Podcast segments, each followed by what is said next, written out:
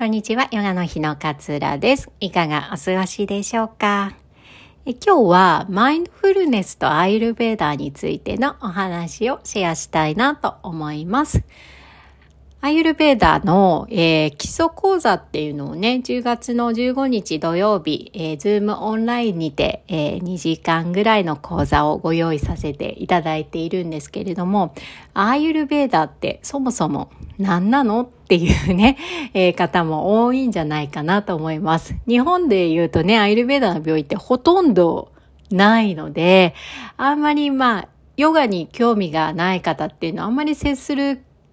タイミングがないんじゃないのかななんていうふうにも思っています。で私自身もアイルベーダー興味を持ってすごくこう実践している一人だったりするんですけれども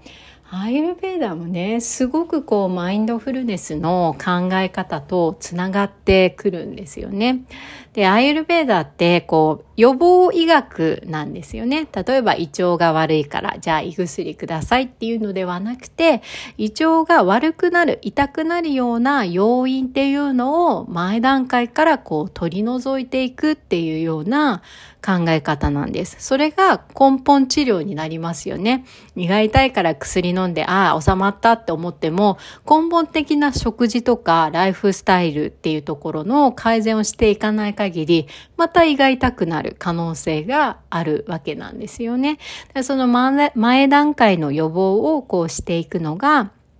アイエルベーダーの考え方というふうに考えていただければなっていうふうに思っています。で、すごくアイルベーダー楽しい、面白いなっていうのが、食べたものが感情にも影響するっていう考え方なんですよね。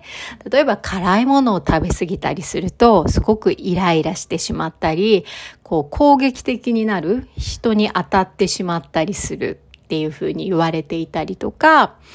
まあ、えっ、ー、と、乾燥したものばっかり食べると、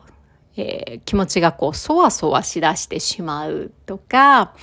乳製品とか生クリームとかそういう重たいものばっかり食べ続けてしまう、食べ過ぎてしまうと、えー、ネガティブな気持ちになってしまうとか、結構食べ物とこう感情っていうところがセットになって考えられていくんですよね。生きていく上で感情との付き合い方ってめちゃくちゃ大切だと思うんですよ。いつも感情に振り回されていると穏やかになれないですよね。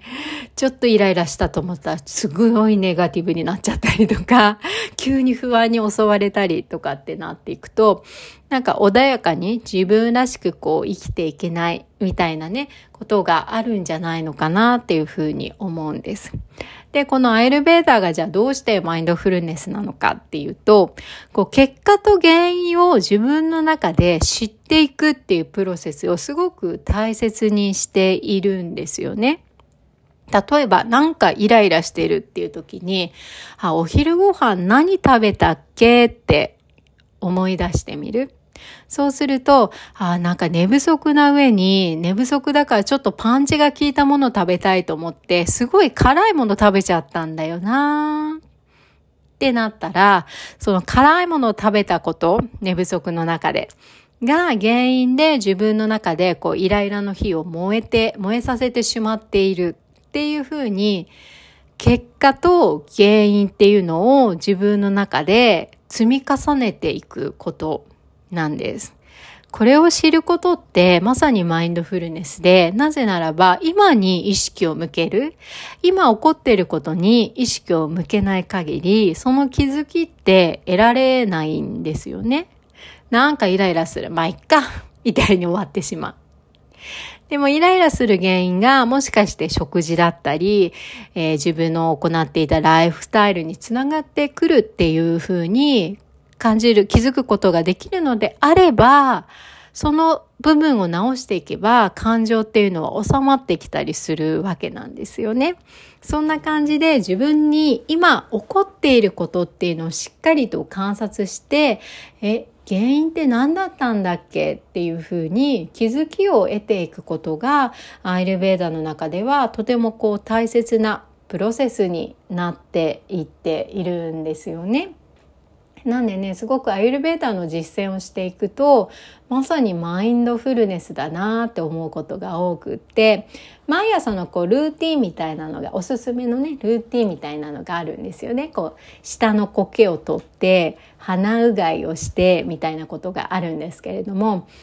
下の苔を取ってる時に、あ、昨日よりなんかすごい苔が多いっていう時って、やっぱり食べたものが消化されきれていなかったり感情が消化されずに残っていたりするとこういう舌とかにね未消化物が残ったりするっていうふうに言われているんです。鼻うがいとかもねあのやらなければ気づかないぐらいの詰まりってあるんですよ実は。私も別に鼻炎とかでも全然ないんですけれども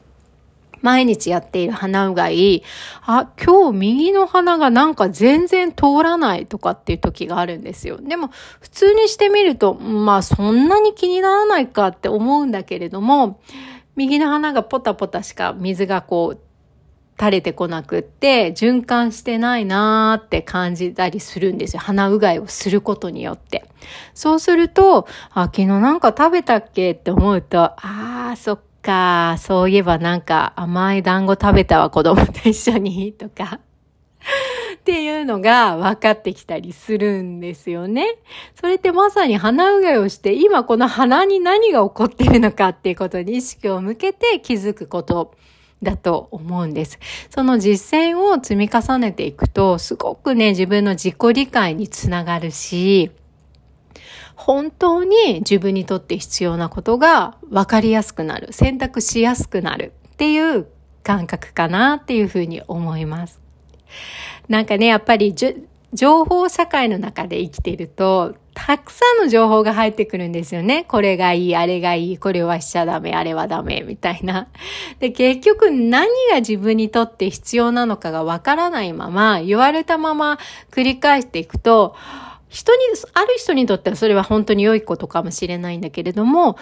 私にとってはそれは合わない。私にとっては健康につながらないってことって出てくるんですよね。それがわかるのもまさにマインドフルネスで、こう今起こっていることを日々日々こう見つめていくことによって今自分が必要なことが分かってくるっていうことなのかなっていうふうに思っています。